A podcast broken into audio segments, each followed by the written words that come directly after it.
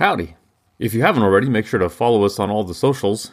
We are at History and Film on Instagram and HIF Pod on Twitter. My personal Twitter account is at TrackNerds, and you can always email me at simmons at tracknerds.com. Enjoy the show. Welcome to History and Film. I'm Rich Simmons, and we spent the last few years on this podcast breaking down world history one movie at a time. And before we transition into some other projects we have lined up here, getting into some TV shows and movies for American history, we're doing kind of a giant wrap up of a big tournament to determine the most interesting person in the world, uh, at least among those covered uh, at some point during the podcast up to this point. And this is our final matchup in the Elite Eight. So I have uh, Logan Dinning and Joe Hubner here with me to discuss who will advance to the Final Four between Napoleon Bonaparte and Empress Matilda. And this is gonna be a tough one because you know I don't know which way I want to vote on this one. I want them both to advance to the final four. Can we have can we have five in the final four, guys? Honestly, I thought this was the hardest matchup. And you know, we talked about kind of which said that for every matchup. me have no, I? no, no, no, no, not not you. I'm just Somebody. saying, like, Oh, so- we have. so yeah, we have. Somebody has. Somebody So has. far, You're right. everyone has said like, "Oh man, this is a really tough matchup," and then like, yeah, and this then one for me is Genghis the Khan Elizabeth one. Rich was like, uh, or wait, uh, was it that one or was it the Cleopatra one? Cleopatra Puyi was tough. I was talking about the potential matchup between Cleopatra and Genghis Khan being like the possible Oh, championship. right, you right. guys yeah. were like, oh, Right. not so fast. And then I said th- I said the same thing about the T. E. Lawrence Ashoka the Great matchup. I was like, Yeah. yeah, like for me, this is the championship, and yeah, so it's, it's funny that like every single match was like, God, this is hard. now, now I'm not saying this matchup's the championship. I'm just saying this matchup was difficult for me. Right, right, right, yeah, right. yeah, yeah. Don't get it mistaken. so uh, uh, first, I do like starting with having Joe. Would these be the people? If you look at the bracket, is this who you would have chosen to advance to the Elite Eight from uh, from their kind of starting region there?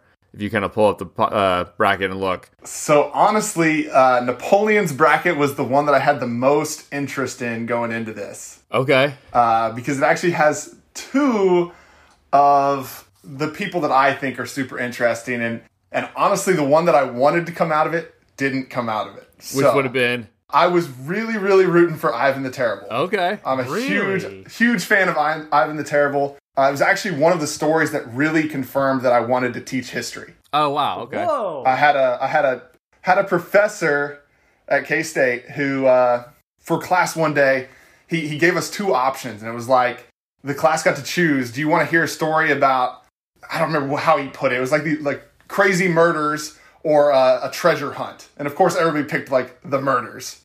And and it was the story of Ivan the Terrible. And it was just he was such a storyteller with it. And it was just like man, that is incredible. Like it, it was awesome. And so like ever since then, I've been a huge fan of Ivan the Terrible, and I really wanted him to come out of that bracket. Even though I'm also a big Napoleon fan, and we can get into that Okay. uh, okay. here shortly. But that was that was the bracket that I had my eyes on the whole time, and I was like, oh, I want to see him make it out, but uh, didn't happen. That's funny because for me, I thought that that was like so. Out of all these brackets, the Napoleon bracket and the Genghis Khan bracket, I thought were the two that were kind of the no brainers. I was like, yeah, like the one season there, Napoleon and Genghis Khan, like those are basically done deals. Like we'll have the discussions, but you know, I don't see anyone beating those two. But that's funny that you you bring that up about how how big of a deal Ivan the Terrible is. Uh, I mentioned last time that like Genghis Khan was one of the first that popped into my head with when Richie first reached out to me about this. Ivan the Terrible was the other. Like those were the top two. Oh, And so I was like, huh, huh. That's crazy. That would be a fierce matchup for sure. um, and then what about Matilda? Would you have picked her out of that one? That's a very interesting region with uh, those four. That is that is a, a very very interesting region, and interestingly, I believe it's the only region that has three women in oh, the right, right. in the first round. Yeah. So uh, honestly, no, I did not expect Empress Matilda to make it out of that. I, I initial thoughts I would have thought Joan of Arc made it out there as the the two seed, but interestingly enough, Matilda made it through. Yeah, that was that was Uh, she's she's the biggest kind of dark horse uh, upset I, I would say left in the tournament. I was going to ask so, as a history teacher, obviously you've taught Napoleon. Have you taught Empress Matilda at all? Because that's the one that that's one that I like didn't really have any knowledge of until until we did this. Ha- Had you covered her in any of your classes?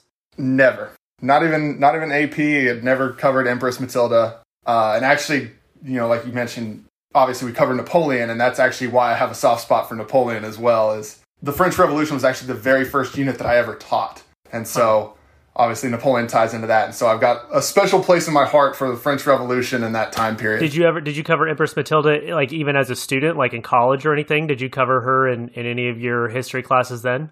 Not that I distinctly remember. So this mm. Empress Matilda was entirely fresh for me going back and, and researching her here. Okay, wow. Let's let's start with her then as we kind of again I'll, I'll give my bullet point highlights and then we'll kind of joke and get into his research here. Uh, logan and i talked so much about her lineage and she's kind of this hourglass figure in in uh, european and british history with all her dis- amazing descendants and ancestors.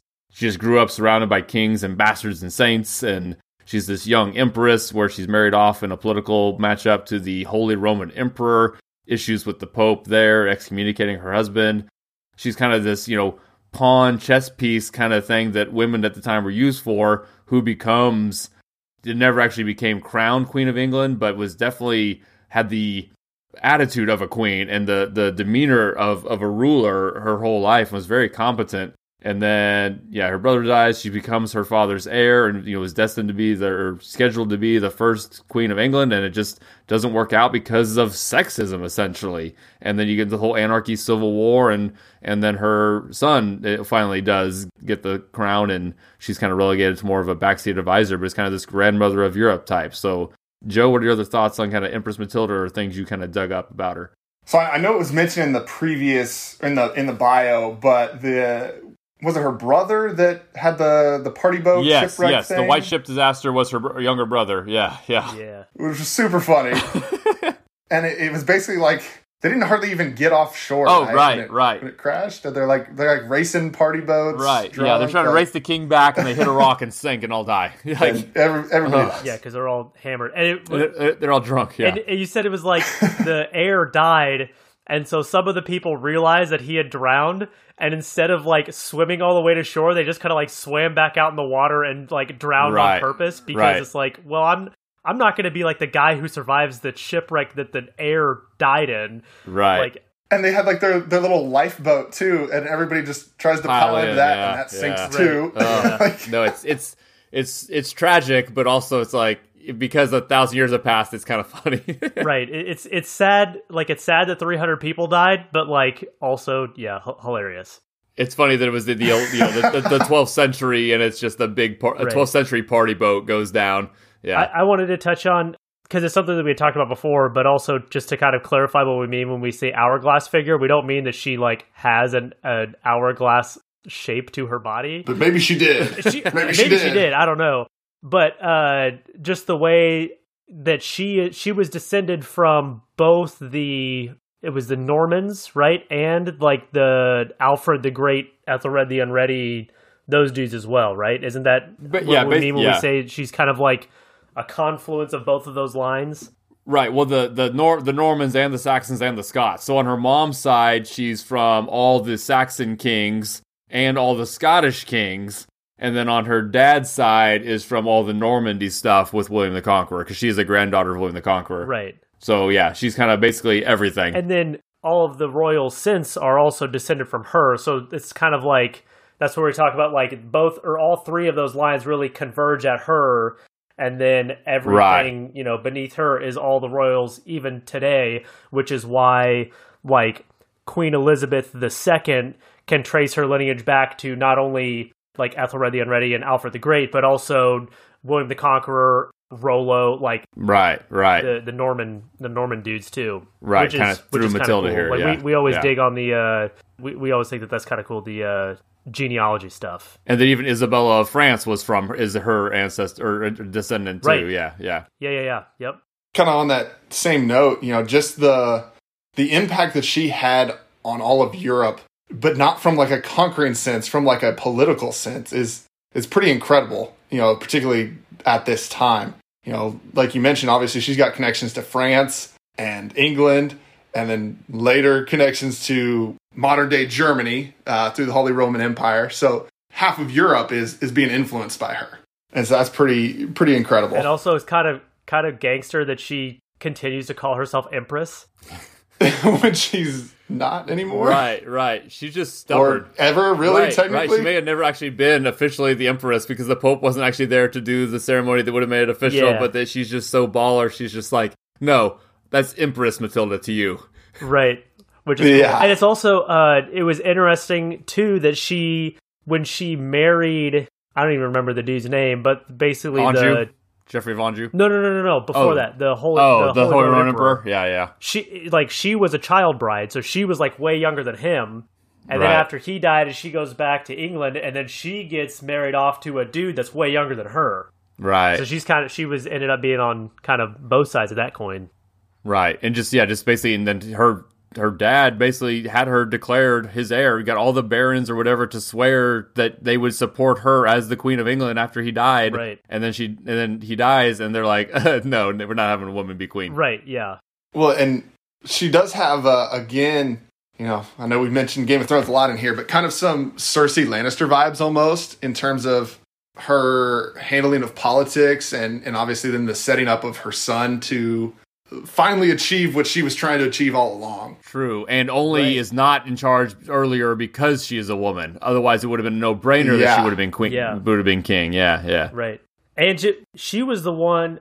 She had the deal where so she like took London over and was gonna be queen, but before she could be coronated, there ended up being like a revolution or something, and then they captured her like right hand man, and she had captured the whoever was her King cousin Stephen. Yeah, yeah, yeah. Stephen, right, who who was the one the main guy who was fighting against her and then they basically had to be like all right, back to square one, like we'll just continue the war and just, like she traded Stephen for her right-hand man, but then they still had to keep fighting because then she she couldn't be coronated queen. Like she was so close. Right, right. And th- that reminded me as well too, because uh, about her escape from Yes. being in capture. I, think, I believe that was from beforehand, right? She was captured Or before. she, she, was- she, she was uh, not exactly captured, but she was pinned in. They basically had the castle she was in under Yes, yes, yes, siege, yes, that's right. and she escapes in the middle of the night, in the middle of winter, and like ice skates across a river that's frozen in December to to get away Oh, from yeah. which is Stephen's so forces. badass. Like, I was gonna say, Rich, say that again because we did not mention the first time we said, "Oh, she she escaped across this river and she was like wearing the white clothes, like the Yeah, camouflage." yeah. We were like, "I wonder if she like walked it, like if it was frozen, or if she if she had to swim, or like how that worked." How did she get across the river, Rich? Right, she ice skated across a frozen river in the 12th century to get away from. Ice is this is that for real? Because I I had heard kind of conflicting things too. Is that for real? She ice skated. That is, I hadn't found that in my research uh, at first, but that is what they said on Rex Factor when they were discussing her. They they they uh Nice. they cited that it's like no, actually we think it was ice skates, uh, and of course wearing all white, so the guards and people besieging the castle didn't even notice that the person they're trying to capture slipped out in the middle of the night. That's so crazy. I know Logan mentioned kind of the, the James Bond vibe, but doesn't that just add to it? Oh, yeah, she's right, got gadgets Yeah, she's, using she's, for she's, this. she's where she's got the special James Bond, you know, white camouflage, the Arctic camouflage, and then she's got basically her the uh, what what century is this? This is like the, the 12th century, yeah, the 12th yeah. century. She's got her 12th century version of Q, making her the special gadget, which at the time is ice skates. Like, oh yeah, you put these on your feet, you can just glide right across the ice. She's James Bond in the 12th century. Yeah, yeah. So, yeah, so basically, the the kind of just sum it up real quick. So, her father had named her, but she was over in Normandy, taking care of all of that property, and her her uh, husband is now Anjou, which is just south of Normandy. So, when her father dies, her cousin Stephen, who's also a grandson of William the Conqueror, basically just moves in and takes the throne. So then, and it's even it takes years before her to even be in position to even be able to fight him for it. Uh, they do start fighting for it. This is called the Anarchy. It's the whole civil war in England for a couple of decades here as they're kind of sorting this out. They do capture Stephen. She tries to then go to London and get herself crowned, but the crowd in London is basically like, "No, we hate women," and they basically run her out of town. And then, and then then then they capture her or her. It's actually her bastard brother who's her uh, main supporter, and then they do their prisoner exchange. Stephen recrowns himself just to like be a middle finger to Matilda and her faction to be like, no, I'm king twice now. And then Right. and then you get the whole besieging thing, and she escapes, and then ultimately goes back to France and Normandy, and then a kind of a half a generation later, her son goes and ends up fighting for his own right to take the throne and makes a deal with Stephen uh, that he will be the heir when Stephen dies, who then dies a year after they make the deal, and he becomes Henry the Second. Right, and they basically it was like a because Stephen didn't have an heir. Right, his son had died. He had a son who had died. Yeah. Right, in order to avoid like more craziness in England, he's like, all right, like I don't have an heir, so you can be my heir after I die. That way, everyone's happy. Like my supporters are cool with it. You know, your mom's supporters and your supporters are cool with it. And then yeah, he dies. Yeah, the next year, and then we get Henry II. Although based on Matilda's personality, I just I can't imagine she was 100 percent cool with it. She wanted to be queen. No, no, no. I, am saying her her supporters. She was probably oh right, she was probably right. like to the day she died was probably like oh, I should have been, been, queen. queen. Right, right. Yeah, because she was still insisting people call her empress. Yeah, right. So I, I never I didn't catch it, but how old was her son when he took the throne? Uh, like early 20s, early 20s. Okay. So I didn't know I didn't know if she was like still, you know, kind of playing the the Cersei Lannister role almost, She was and, and she you was know, still around for sure because using her influence over that. Oh right, yeah, he wasn't young. She- So basically, basically that's kind of why this whole anarchy, anarchy took about twenty years. So when the anarchy first started, when Henry the First died, Henry, the future Henry the Second, was a little little kid, like two years old, three years and old, had couldn't claim the throne. right. And then as a couple, and then basically two decades almost, I think it's about 19 years go by. Now he's in his early 20s and can fight for that claim and is on his own. Uh, while his mom's just kind of been relegated to dealing with Normandy, and they basically both parties before Henry got back involved had kind of just lost the energy of the fight. It was just a, it was just a two decade stalemate uh, between Stephen and Matilda before Henry kind of forces the deal to be made with Stephen. And yeah, she just kind of continues to be an advisor for all of Europe after her son is is crowned and if you know she just has so much experience and was such a competent administrator that it just made sense for anybody in Europe who had an issue calling Matilda to be the impartial arbiter. She knows what she's doing. We trust her opinion. She's just kind of this matron of of Europe at the time and just so so competent, so so smart and so so screwed over by sexism where she should have been queen of England. I do think you. Uh, I think it was Logan that just mentioned it here a little bit ago, but how her bastard brother was like her biggest supporter, and I think that really, you know, kind of speaks to her character and her ability. You know, because obviously he could have made a, a somewhat of a claim to the throne during Absolutely. this anarchy as well. Absolutely. for sure. And the fact that he is her biggest supporter, I think that speaks volumes because this is not her younger bastard brother Right. either; it's her older Right. bastard He brother. He would have been king if he had been legit. and Yeah. is like she should be the leader.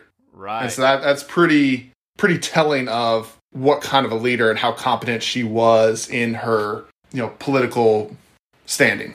Right. From her po- father's point of view, too, because her father could have said, Hey, I'm going to elevate my bastard son to my legitimate heir. I'm going to legitimize him. I'm the freaking king. And he said, Yeah. No, I'm going to choose my younger legitimate daughter instead. And there's even precedent for bastards, though, being king. William the Conqueror, before he was William the Conqueror, was William the Bastard. Yep. William the Conqueror is a bastard. Just literally the father of Henry the First. Yeah. So it's like there's there's precedent for him to make his eldest son, his bastard son, legitimate. And no, he chose Matilda. And that's something that is, is not really related to this story, but that is kind of funny that like the reason that William the Conqueror was king of England as the bastard is because his older brother got like France, right, or Normandy or whatever. Your generation off. That was that was Henry the First older brother. Was Oh, the- you're right. You're right. You're yeah, right. Yeah, yeah, yeah, yeah. So his, his Yeah. yeah. you're right. Uh, yeah. After Henry William the First- Conqueror conquered England. right? Henry Right. the First older brother got Normandy, got Normandy because that was seen as like the Right. better prize. right? Because the younger sons get the new lands, which was the king. So yeah, the younger son gets the kingship because the ancestral home was Normandy. Right. Yes. Okay. So let's uh let's again we we we're big fans of Matilda here. Let's uh let's move on as briefly as possible because Logan has a hard out to get to Napoleon Bonaparte. And again, humble origins, the love of battle quickly rising through the ranks of the military, almost like a Caesar like rise to become literally emperor of France, and then all the reforms uh, before then finally kind of dealing with an exile and a return and some failed battles. So, Joe, give us your rundown of uh, Napoleon here. Yeah, uh, so like you said, comes from uh, Corsica, which was actually just recently became a French territory. It was originally part of Italy. That's because it's an island between France and Italy. And uh, so, born in Corsica, goes to France uh, at a young age to, for education. You know, learns French. Uh, allegedly, always had a Corsican accent. Which was kind of a kind of funny to think about. But gets his way into military academy and is actually the first Corsican to graduate from French military academy. Oh, huh. Which which sounds really impressive, but then again, you think about it. Corsica actually became a French territory True. the year that, that Napoleon was born. So Right, it wasn't like it right. was wasn't like it was like oh they've had this territory for hundreds of years and Napoleon's the first to do it. He was, one- was one of the first able to do it. Yeah, yeah, yeah. Yeah, yeah. So he uh, enters the French military as a enlisted officer. And interestingly enough, then he serves during the Committee of Public Safety, which is under Robespierre during the Reign of Terror. Oh, huh. which yeah, is yeah, yeah. kind of hilarious. And I, I really wanted to see if I could find out about like his role in that. Like, was he like rounding people up for this uh, these assassinations and whatnot? Well, but he, he did kill a bunch of French people during like a pro- protest in Paris or something. At one point, I was thinking that Logan had mentioned. yeah, which was which was big for for promoting him within the army, right? He was so good. At, he was so good at quelling the mob. Yeah. Yeah. Oh, that was another quote. Another good quote. He wrote to his brother after that battle Oh yeah. because he basically he he had his artillery all set up with canister shot, which is like you turn your cannon into a giant shotgun, and he was just just mowing down mowing. these protesters, and he loved it. And al- also, obviously, the aristocracy, you know, the people in charge, they also loved it because they're like, oh yeah, this guy's just you know just destroying these revolutionaries right now. Yeah, so he said, okay, so he uh, was defending the Tuileries Palace uh, with the use of grape shot and his cannons. He killed 1,400 people in this mob. which is the Tuileries Palace is actually where the monarchy was forced to move after they were forced out of Yeah. the Palace of Versailles.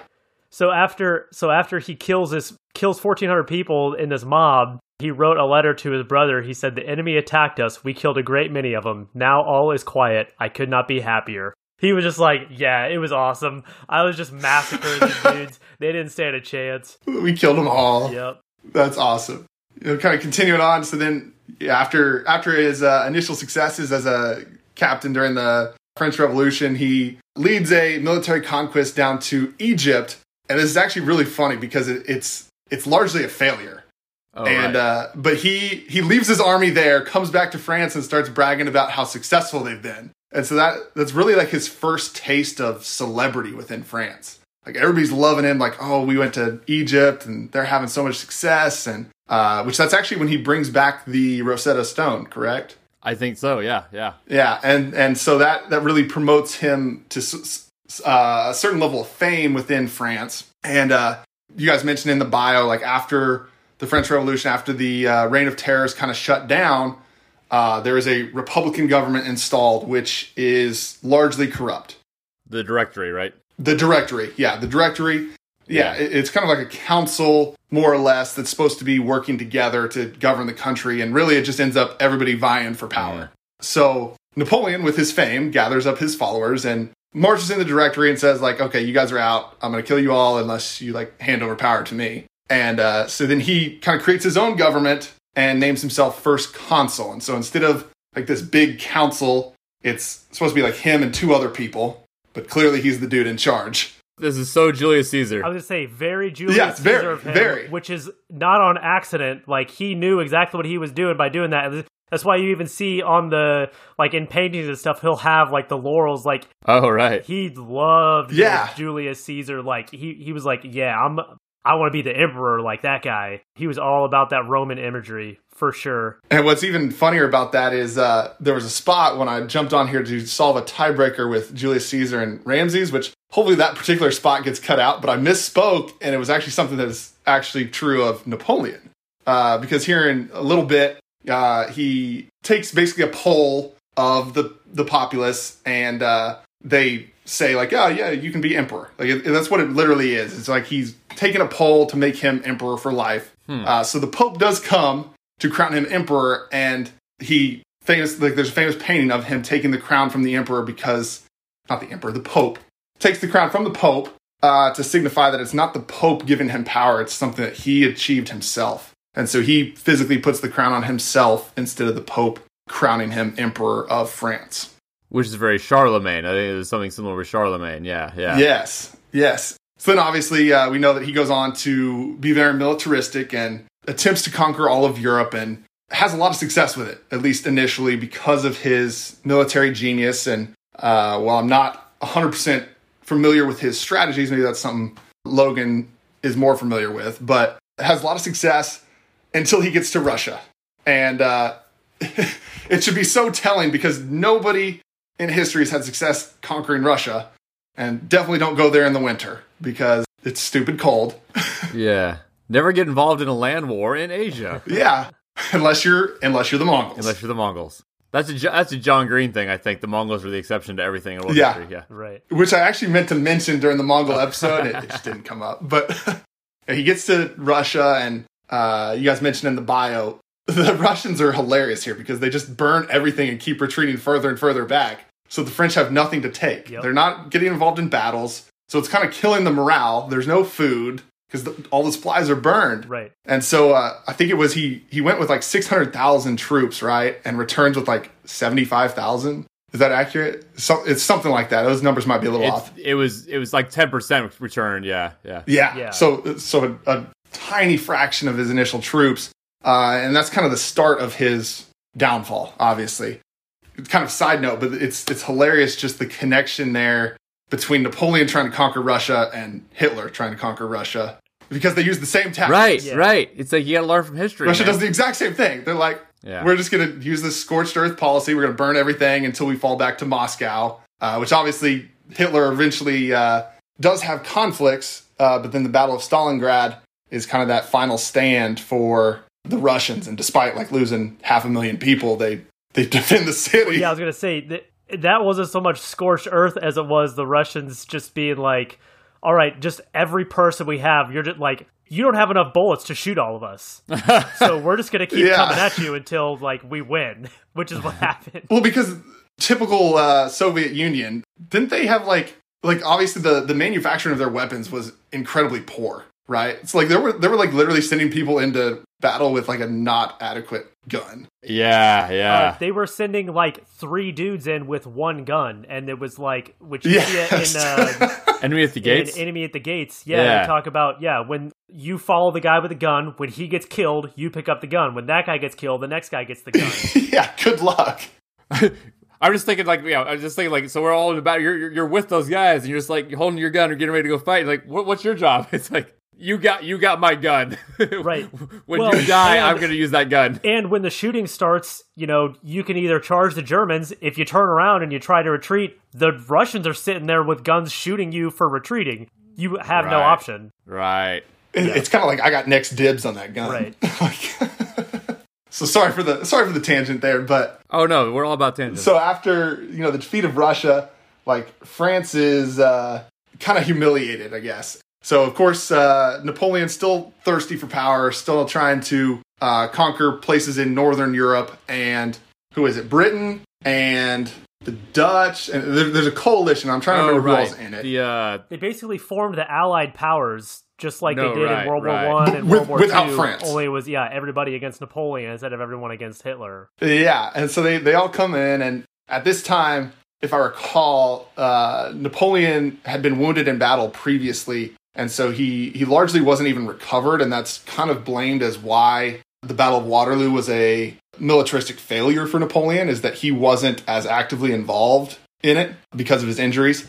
mm, And so obviously Napoleon loses and is captured and sent away to is it Elba first? Elba's the first time. The, the yeah. first the first defeat, uh, it, it wasn't Waterloo, it was um, Leipzig. Oh right, yeah. sorry, yeah, yeah. was yeah, when yeah. he was forced to abdicate. Waterloo's the last one. That's right. Leip- Leipzig's the first one. You're right. Right. Yeah. Waterloo was the final defeat. yeah. You're right. Getting crossed up there. So sent to Elba, which lasts like no time at all, uh, before he sneaks out and returns to France. And Logan mentioned this perfectly because the uh, reinstated king of France, who is Louis the 18th, Sixteenth was the one who was assassinated. Then seventeenth also maybe had the died. 17th got skipped, and then it's 18th. Yeah.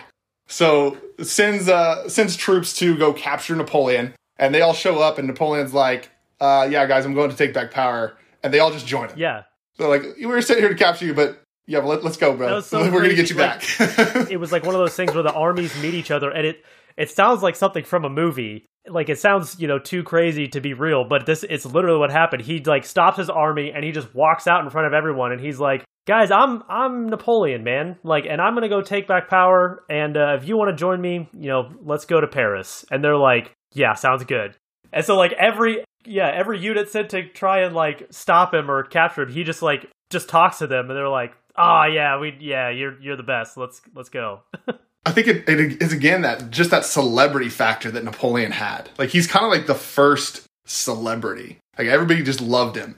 So yeah, they all join forces. They march in. He retakes the throne for exactly a hundred days before defeat at Waterloo, and uh, yep. then they exile him uh, finally again to Saint Helena, which is literally in the middle of the Atlantic Ocean, and uh, that's where he has his final days. See, yeah, quick recap of the the whole story there, but there's a lot of interesting things to mention here, and um, I'm trying to even think where to start. But some of the more interesting stuff isn't even necessarily. I mean, obviously the military conquering stuff is, you know, like I'm super interested in that. But a lot of the stuff that he did, he, he did a lot of stuff outside of that that is also super interesting, like the Napoleonic Code, and you know, yeah, uh, instituting like making sure everyone went to high school, and you know, really pushing like science and technology for the time the metric system. He was big in the metric system, which is like one of the reasons that Europe uses the metric system today. Which entirely came out of the the French Revolution with the Committee of Public Safety, like yeah, because they wanted to completely get rid of the old way of doing things. So the metric system right. was created, the new calendar, which doesn't last, right, right. but right, which which is why like the uh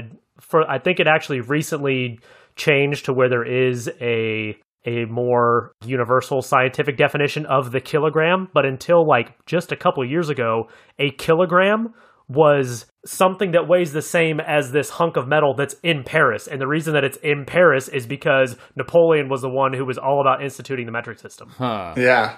And I think it's interesting, you know, you, you mentioned the Napoleonic Code, and we kind of, I kind of hinted at that when we talked about Ashoka and that kind of uh, his pillars of edicts that he had built throughout his empire. Same kind of thing, just that universal uh, law system for everywhere you conquer, as opposed to the the philosophy of like when in Rome, do as the Romans, because that was largely the thought. Like each town had like its own way of handling laws, and and now Napoleon's like, no, we're gonna everything's gonna be universal in my entire empire. If I conquer you, these are the rules. Yeah, and, and again, also the his push for secondary education that wasn't a thing. Yeah. And, and, he's really pushing that for high schools and really makes high schools a thing moving forward. Right. I, I did want to quick mention his not uh, super detailed, but his relationship with the Catholic Church. Like he, uh, which is hilarious. The Catholic Church was kind of like cool with him at first because they were getting a lot of like you know breaks money wise and stuff, and of course they're they're all about that. But then they then they kind of like kind of turned on him and he ended up getting excommunicated later because he started to annex uh, lands that belonged to the Catholic Church, belonged to the Pope. So he's like taking over these papal lands and he and they're like, "Oh no, sorry, you can't do that. You're not you're not a Catholic anymore." well, it, it's hilarious because his use of religion is entirely political. 100%. Almost like Cardinal Richelieu, but I think Cardinal Richelieu was maybe even like more more devout. But yeah, one hundred percent political. So during the the French Revolution, uh, you know, there was a big push about like anti-religion, and you know, uh, originally like the three estates of France, the top top percentage was the church, and so the church owned like I'm going to butcher the percentage, but it was like fifty percent of the land of France. It was something absurd, and then the nobility had like the rest, and then there's the common people who have nothing. And so obviously during the French Revolution, they uh, seized all those lands for the church, and Napoleon's like, well, I can kind of win the church back over by re-giving them some of that power and reinstating the Catholic Church. But yeah, let's go ahead and get to since Logan has a heart out here. Logan, let's have you vote first. Okay. And then if you have to leave, Joe and I can still finish up everything, and we'll just kind of okay. let. let... I, sh- I, should be good for a few minutes still, but okay, okay. But let's go ahead and have you vote first, just in case. All right. So yeah, I mean, ba- based on how we've been discussing it, how excited I get to talk about Napoleon. I'm gonna vote Napoleon, um, which kind of like it sucks that he had to go up against Empress Matilda because I I really find her interesting, like to the point where if you look at the bracket, like I spent 40 points out of 100 to get Isabella of France past Vlad the Impaler. And then I voted against her right. to send Empress Matilda through That's true. to the Elite Eight. So yeah, big big time Empress Matilda fan. I find her infinitely interesting. but there's just I just feel like there's so much more to Napoleon. He he's one of those guys that's like just super dynamic and like he's so ambitious, but not like in the way that like a king like or someone like Alexander the Great's ambitious, where they're you know born into royalty and they just want to get as much land as possible. He came from nothing, but still had this vision of I want to like be the number one dude in the world, and he he was, which I just I just think that that's so cool, and uh, obviously he did a lot of horrible stuff, but just so so interesting. So yeah, that's my vote is for Napoleon. And I I would agree that I feel like Napoleon should be the right choice, and I still was like as, as a complete coin toss heading into today. Even like as I mean, even five minutes ago, I'm like still trying to figure out which way do I want to go on this. But at the end of the day, I have to decide to vote one way or the other. And the one thing though that it kind of crossed my mind, I was maybe leaning one way, and as we're talking about the invasion of Russia, I was just, I kind of I, I wrote down a little note here. Are the Russians more interesting than Napoleon himself? Like the Russians says that people.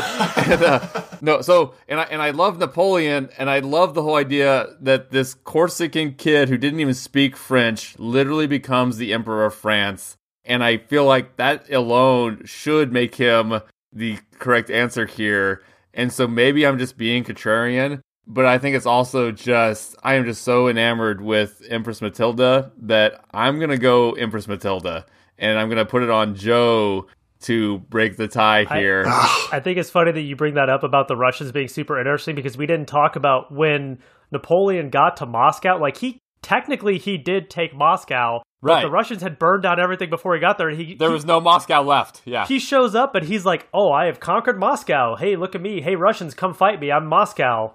And they're just like, "No." Yeah, we don't have a Moscow anymore. And then he's just kind of like sitting there with his army in this burnt out city, and he's like, all right, fine, I'm going home. And he just leaves. And then all their army dies on the way home too, oh, because oh, right, Russians yeah. are set up and just ambushing them the entire right, way home. Right. Yeah, because then as they're right, as they're retreating, the Russians are killing them the whole way. Yeah. Right. So I was like, hey, Napoleon's not even the most interesting thing in the story of Napoleon. but I am a huge fan of Napoleon. I do think it's fascinating. But I'm gonna I'm gonna go Matilda. So Joe, which way we're going and why? So before I give my vote, I, I do want to just touch on that because I do think that's a very interesting point. And you know, obviously, this is a bracket about the most interesting person in history, but we can't discredit just the fact that they're like history is made by more than just one person. And so there's so many unnamed normal people that have had a huge impact, just like, you know, the Russians in that that conquest. It's fascinating to think that we don't have a clue who they were. They, they weren't important people, but it, it's just such a fascinating story nonetheless. Uh, and so there's tons of examples about that where you know, nobody's ever going to get credit for interesting stories like that. Right. So, uh, you know, further going on with where I'm going to vote, and, you know, I, I told you going into this, I think this was the hardest vote for me. And the reality of it is, even though I have a heart or like a, a soft spot in my heart for Napoleon because of, you know, teaching Napoleon and, and uh, the background there, it, it kind of comes back to what was he more than just a conqueror. You know, and we talked about there's there's been a lot of people that have tried to conquer the world. Alexander the Great, Julius Caesar. You know, those guys aren't in the in the rankings anymore. They're they got beat out, and, and for that same reason. But on the other hand, I, I, I might be a little different, and I think Matilda's story is, is interesting, but I not to the same degree as some of the other people that we have left either. You know, and so I, I'm kind of stuck here, making a very difficult decision because again, I, I, really hoped that Ivan the Terrible would make it out of that bracket, and I, I, would have voted for him over Empress Matilda in a heartbeat. But oh, it's a write-in, and now we got a three-way tie. so, uh, so I'm really struggling with this one, uh, and I, I knew I would struggle with it because, again, kind of that one-sidedness to Napoleon, you know, and obviously there are some smaller things like you know his his way of governing through the no- Napoleonic Code, but again, that's been done too you know, Ashoka the Great had a, a system of of laws spread. Um, if we really want to go back, we can say Hammurabi's Code was the precursor to the Napoleonic Code. Like it wasn't that innovative. Other little interesting points about Napoleon, like he wrote a love novel, which was based on like one of his failed relationships. I don't know if you guys caught that. Like, yeah, it was like basically he changed the names of himself and his pen pal lover, but it was he wrote a book about their. Did you ever ice skate across a river? yeah, but again, he's he's kind of one dimensional. But I- I'm torn on the same part because I, I just I think there's more interesting people than Matilda left to. I feel like you're voting for neither. You're you're like I abstain. Neither of them should make it. I, I am struggling. I'm really, I really am struggling, and and I'm I'm gonna lean towards Napoleon, but it's like a 51-50, and I Ah. don't feel good about either of them. Like Okay. I don't feel I don't feel great about putting either of them through. I'm going with Napoleon. Oh, interesting. So yeah, I'm I'm like both, and then Joe's like, eh, you know what? Ne- neither of them really deserve. Yeah, like let's just do a final three. Like forget the final four because voted my boy. Get rid Ivan of out. both of them.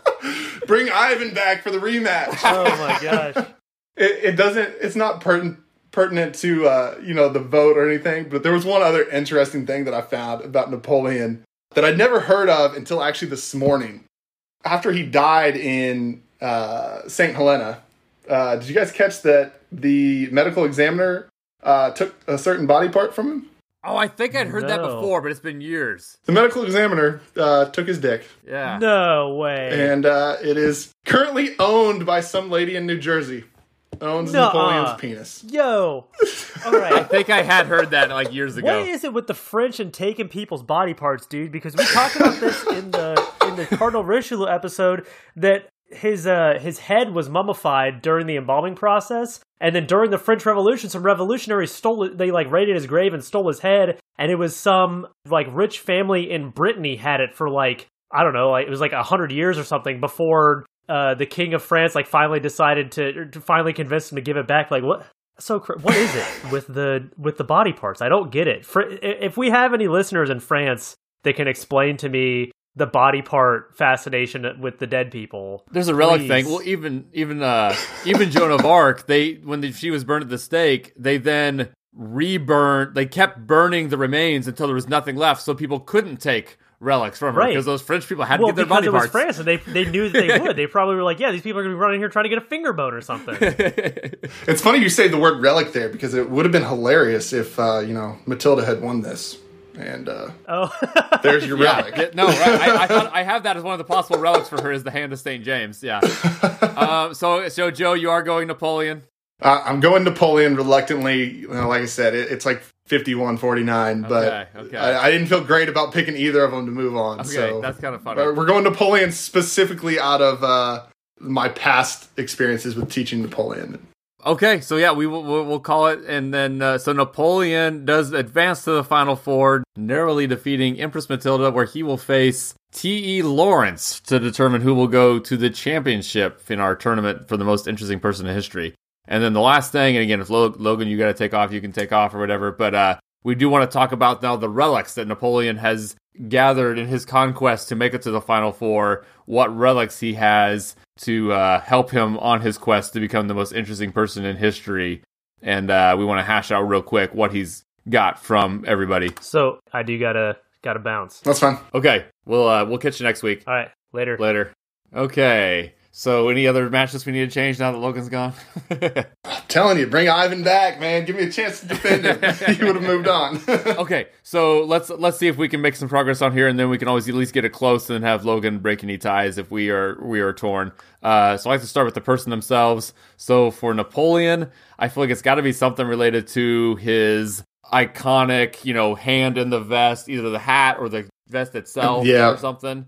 Um, the hat was what I initially thought of, but Okay. either either one. and I got I always want to make sure that things aren't mutually exclusive. So we can kind of maybe start with the whole get up. Maybe it's the coat with the hand in it and the hat. It's kind of like one package Napoleon deal. And then as long as he's not getting clothes from other people, we can kind of stick with that. Uh, so I'm just going to circle all of that.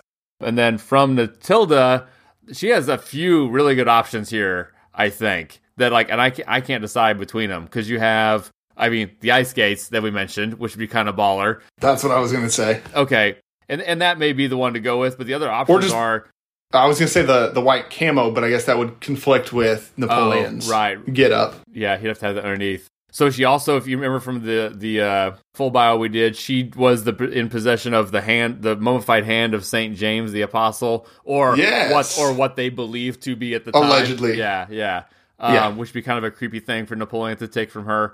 Well, and actually, so this here's the other one I had probably doesn't really work because he was emperor. So I was just gonna, if it was somebody else, I think it'd be kind of cool for them to just to take her stubbornly held title of Empress or Emperor.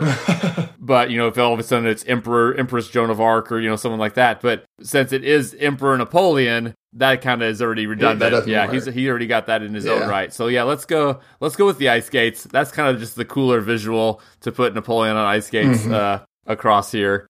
And then in the previous round, he had defeated. I should just go to Matilda first. So she had defeated Isabella of France.